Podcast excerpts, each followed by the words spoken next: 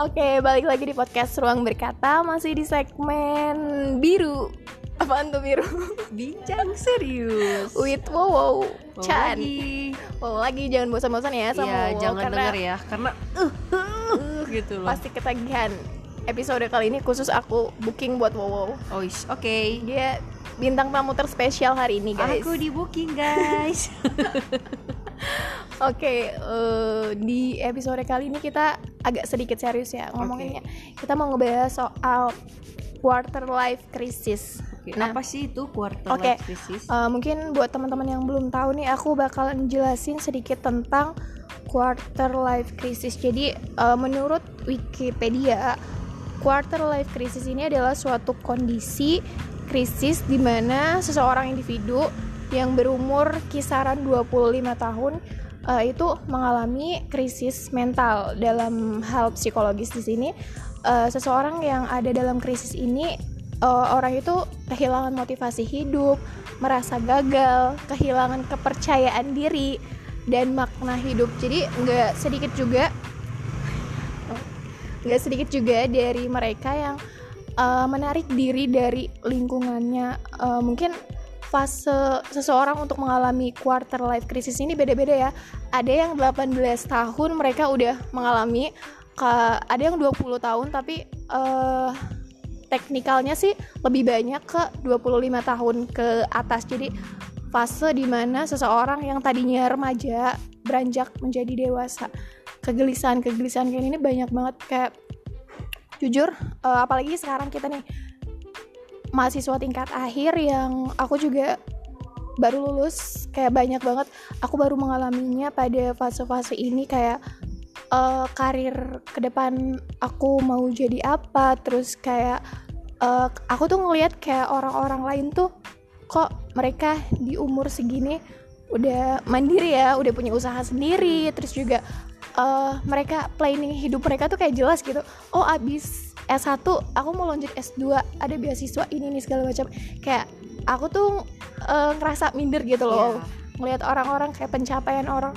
Aku ngerasa di kondisi eh, hidup orang lain tuh lebih beruntung gitu Nah, daripada aku. Nah, ini aku lagi ngalamin banget sih struggling banget di fase-fase ini.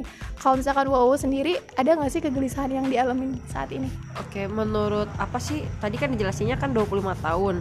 Hmm. Menurut aku sebenarnya nggak harus 25 Nggak harus tahun 25. juga. Iya Beda-beda udah eh, fasenya. beda-beda. Nah, kalau misalkan di fase aku yang umur segini gitu, aku juga mikirnya kayak eh loh nanti aku bakal jadi apa gitu ya setelah lulus aku lulus gimana terus eh apalagi sekarang lagi kondisi pandemi. pandemi kayak gini kan ya pasti ini mah eh, susah gitu kan untuk apa cari kerja ini ini, Hmm. itu ini itu dan eh yang aku alami sekarang ini tuh planning aku tuh harus gimana gitu Hmm, untuk iya. mencapai mimpi aku tuh seperti apa gitu lah jalan jalannya jalan yang harus aku ambil itu untuk Mm-mm. gapai mimpi aku tuh kayak gimana soalnya eh, apa ya eh menurut aku lagi krisis kayak gini tuh un- susah untuk kita eh, istilahnya apa eh, mencari ruang-ruang kayak gimana gitu jadi Ah, kayak terbatas gitu loh terbatas. Heeh. nah eh, jadi apa ya kalau yang aku rasain tuh yang yang satu tadi karir yang kedua jodoh juga Jodoh, jodoh nih kayaknya Gitu. problematik Problem banget. banget itu soalnya apa ya karena aku eh, jujur aku agak insecure aja gitu sama diri aku sendiri Ah. yang istilahnya ya kondisi aku saya kayak gini gitu kan Eh, takutnya gitu nanti nggak ada yang mau sama aku gitu Mm. terus nantinya nantinya aku toh misalkan udah dapet toh aku takutnya disakiti apa kayak gimana nah itu sih eh, yang aku takutin takutnya Ah. kayak gagal gitu dalam hal ya Mm. apa, percintaan lah gitu Iya ya. Sebenarnya quarter life ini banyak banget sih bentuknya. Wow, iya enggak bentuknya banyak enggak insecure juga Heeh. termasuk kan kayak Hmm. kita ngelihat orang lain lebih di atas Iya. lebih selangkah maju Heeh, daripada kita terus juga sebenarnya quarter life itu kalau dari segi finansial kan kadang kita ngelihat orang yang ah dia mau orang kaya Iya. misalkan ada orang yang ya udah hidup dia tuh kayak tinggal eh, ngejalanin misalkan si dia tuh punya ayahnya tuh punya perusahaan iya ya udah dia tinggal kayak tujuan hidupnya udah jelas gitu iya tinggal ngelanjutin eh, apa namanya usaha orang tuanya cuma ada juga orang yang udah jelas tujuan karirnya tapi dia masih ngerasa kayak aduh kok kok iri ya ngeliat Iya. orang lain yang dia tuh bisa bangun usahanya sendiri, Sendiri. gitu tanpa bantuan orang tua. Mm. Ya jadi quarter life ini nggak melulu dia mau dia orang kaya, Iya. orang miskin karena semua orang pasti ngalamin fase-fase ini dan fasenya itu beda-beda Beda. umurnya Heeh. Tergantung dari dia. Nah, kita juga udah share beberapa Iya, pertanyaan udah ya. share juga nih di sosial media gitu kan. Dan rata-rata jawabannya tuh kan ada yang insecure sama diri sendiri. Heeh. Terus eh, ada juga yang kan emang masalah di kampus kita nih guys, gitu kan harus eh, charge. DPP gitu ya dengan kondisi kayak gini Iya ya. eh, itu ma- dipermasalahin juga Ah, gitu. bener-bener. Terus ada juga yang mas apa yang dia merasa aduh gimana nih skripsi gue gitu. Hmm, nasibnya gimana harus Heeh, bayar nih, cas. Rata-rata lu tuh kayak gitu jawabannya. Iya, iya, benar-benar. itu gimana nih? Eh, itu ada berapa yang apa? Yang merasa ini Kalau eh, dalam skripsi ini kayaknya banyak sih ya eh, apa? Dalam jawaban tentang skripsi itu banyak ya Heeh. maksudnya teh. Kayak gitu orang-orangnya yang nggak jawab gelisah sama skripsi, takut sama skripsi yang kayak gini Heeh. gitu ya. Jadi skripsinya telat gitu kan. Mm. Terus ada juga nih dari Tidia dia merasa insecure sama diri dia sendiri. Nah, itu Hmm. gimana gitu loh. Terus ada juga nih dari anonim masalah DPW Iya, iya, iya. Eh, gitu. DPP problematik banget sih Problematik masalahnya. soalnya apa ya? Eh dengan kondisi kita lagi kayak gini gitu kan. eh otomatis eh, orang tua juga kan istilahnya finansialnya jadi jadi berkurang Uh-uh. kayak gimana gitu apalagi terus eh, ngedengar berita kampus harus bayar Harus sekian bayar, uh. harus ini ini, itu itu ini, ini Terus itu. juga kita juga nggak bisa dipaksa buat nyelesain skripsi cepet-cepet Nah, karena emang problemnya di juga. narasumbernya Iya, juga susah di kayak untuk gitu. di ada yang susah ketemuin. dihubungin terus eh, masalah dari si eh, apa objek penelitiannya kita gitu Hmm. kan nggak bisa dipaksain Banyak tempat yang ditutup juga ya Nah. karena ini. gitu jadi eh, gimana nih ya solusinya gitu kan Oke, eh, kalau untuk itu sih kalau menurut aku ya, eh, coba kita ini deh, kita bikin skala prioritas. Iya. Misalkan itu tuh udah ditentuin tanggalnya kan, batas akhirnya.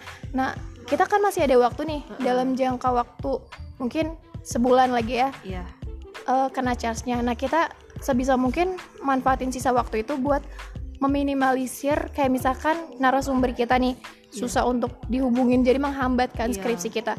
Nah, coba kita cari eh, cari-cari hal lain gitu yang sekiranya kita mungkin bisa ganti narasumber terus Iya. juga kita eh, ibaratnya pembimbing juga nggak mungkin lah setega itu Iya. kayak harus revisi lagi revisi Heeh. lagi pasti juga ada udahlah kasihan gitu mungkin kurang ini juga sih menurut aku dari pihak akademiknya juga kayak kurang memaklumi gitu Nah. harusnya ya kalau misalkan kena charge ya eh, ini gitu loh apa namanya mm, minimal sampai akhir tahun gitu karena kan Nah. ini juga kondisinya walaupun sudah new normal tapi kita belum eh, masih terbatas bisa masuk. kan Heeh. soalnya waktu itu kan pernah nanya juga gitu apakah ini benar gitu kan berita yang ada di Instagram itu tentang eh, charge ini gitu kan dan setelah aku datang datengin gitu kan dijelasin bahwa eh, memang karena di bulan Juli ini kan katanya itu udah masuk ke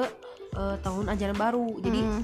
tahun ajaran baru ke angkatan 2020 Oh, iya, ini mahasiswa baru gitu. Jadi eh, kalau misalnya kita belum selesai ya otomatis kita udah eh, apa istilahnya nunggak gitu Ah, eh, nunggak telat ke ajaran baru gitu. Jadi Mm. makanya kita di charge itu ya untuk eh, apa istilahnya melunasi utang kita lah Oh, iya, gitu. iya, iya. Tapi untuk eh, apa ya charge eh, uang bimbingan gitu di, di nggak adain gitu Oh. jadi jadi nggak harus bayar lagi Oh, katanya itu itu dibebasin Oke. cuman kita kena charge DPP aja oh iya, gitu. iya, iya. Oke. nah ini masalah Terus? insecure nih apa yang dijadi apa apa yang ada di diri sendiri kalau menurut aku sih insecure itu juga termasuk sih ya termasuk dalam apa kayaknya hampir semua orang ngalamin insecure deh iya. mau dia kurus Mau gendut itu mau, kurus, gendut. cantik apa pasti apa? ada insecure wow pribadi gitu ya yang notabene si si apa sih posturnya gendut Eh, sumpah itu kayak insecure banget kayak aduh pengen nih eh, bentuk bentukannya juga pipi tapis gitu ya Ah. pengen gitu apa cantik segala macam dan yang kurus juga sama, gitu Sama, ngelihat kapan ya? ngelihat tuh tuh aduh pengen gendut Hmm. ya, pengen pengen ini Iya. baji banyak gitu yang shaming. jadiin masalah insecure teh gitu ya bukan masalah dari eh, apa postur tubuh apa gimana dalam sifat aja kadang aku juga pribadi suka pengen gitu aduh pengen eh, ini nih pengen jadi lebih penyabar nih kayak si itu iya pengen ini nih kayak si itu jadi Eh, banyak sih. juga sih kalau aku pribadi juga lebih insecure kayak ke pencapaian wow jadi Heeh. aku, aku tuh ngeliat orang lain kayak wah dia skillnya oke ya Heeh. kayak kok aku gini-gini aja ya kok Nah. kok dia punya banyak koneksi punya Heeh. banyak relasi apalagi sekarang aku lagi eh, fase-fase cari kerja gitu Heeh. kan kayak ngeliat orang tuh wah iya ya dia hebat eh bisa gini bisa Heeh. gini kalau sedangkan aku ngeliat diri aku kayak kok aku gini-gini Nah. aja ya nah itu aku lebih ke insecure itu sih soal itu mungkin kalau dari itu Tidia Heeh. dia insecure nggak dijelasin ya insecure dis- karena cuma oh ya mungkin insecure di sininya luas ya iya. maknanya kalau dari segi fisik ya tadi sih kalau saran kita ya kalau menurut aku pribadi namanya manusia kan gak ada yang sempurna Iya. ya pasti ada aja gitu kurangnya Heeh. se selagi dia itu orang bentukannya orang pasti ada gitu sisi negatifnya Iya. cuman ada sisi boroknya lah gitu cuma kalau misalkan kita orang bijak ya sejelek-jeleknya orang pasti kita, apa namanya kita bisa ngelihat sisi baiknya orang Nah. itu gitu cuma nggak sayangnya nggak semua orang bisa eh, bersikap seperti itu wow itu tergantung untuk mencapai ke level kayak gitu tuh susah gitu nggak gampang emang susah. Dan emang kan tiap orang tuh diciptakan ada ada kekurangannya ada kelebihannya. Nah mungkin di balik kekurangan kita ada nih eh, apa tersimpan nih di Kelebihan. lubuk hati yang paling dalam ada kelebihan yang bisa kita tonjolkan ke orang-orang nih. Ah. bisa jadi kelebihan yang kita punya belum tentu orang lain Mm. punya gitu kan kelebihan yang kita punya gitu nah itu itu bisa jadi eh, apa ya pengobat rasa insecure kita gitu menurut aku Oke. Jadi itu guys dari kita. Udah 12 menit. Gila ya. ya untuk masalah tadi skripsi ya ya kalau misalkan masalah skripsi mah eh, jalani dulu aja Jalanin dulu aja. karena kan itu juga syarat dari eh, siapa syarat untuk kita mendapatkan gelar itu ya Hmm. jadi ya kerjain aja gitu seikhlas apa dengan ikhlas gitu ya Ah. kerjain aja dengan tekunan insya Allah juga nanti kita eh, lama-lama juga kita juga dapat tuh itu Iya. gelar kita juga selesai itu Setiap, skripsinya setiap skripsi tuh kayak punya cerita masing-masing gitu. Nah. Nggak bisa nggak bisa disamain. Kita bisa bisa, kayak eh, orang. kita bisa ngeliat wah dia kok skripsinya Cepet, lancar-lancar heeh. banget ya cepet. Padahal kita nggak tahu proses di dalamnya dia Nah. strugglingnya gitu kayak gimana. Kita cuma ngelihat hasilnya. Mm. nggak tahu perjuangan dia di dalamnya jadi setiap skripsi itu punya cerita masing-masing Iya. punya kendala masing-masing nggak bisa Nah. disamain ya termasuk insecure tadi juga. Setiap orang pasti itu hal wajar cuman insecure-nya jangan terlalu apa ya? Menggunung lah. Eh, eh, kita harus bangkit juga. Nah, jadi intinya nih ya jalanin aja cerita skripsi kita masing-masing gitu. Nanti juga akan ada eh, wadah untuk kita bercerita tentang Ah, skripsi kita iya. yang kita jalanin Nanti gitu. kita ke, orang-orang gitu kan. sama Orang-orang anak kita, nih. iya. Nanti kita skripsi kayak gimana? Itu, itu intinya tuh ke anak kita nanti gitu. Nih mamah mah gitu skripsinya gini gini. Gini lagi corona lagi iya, gini iya. Kayak ada gitu. pengalaman tersendiri ada cerita Mm-mm. tersendiri. Oke barangkali itu aja. Udah 13 menit 14 menit. Lebih. Aduh, 14 ini menit ini lebih ya. podcast terbanyak sih yang pernah aku buat. Aduh maafin ya. Nggak apa-apa. Itu ya kalau ngobrol sama orang yang ini teh nggak berasa.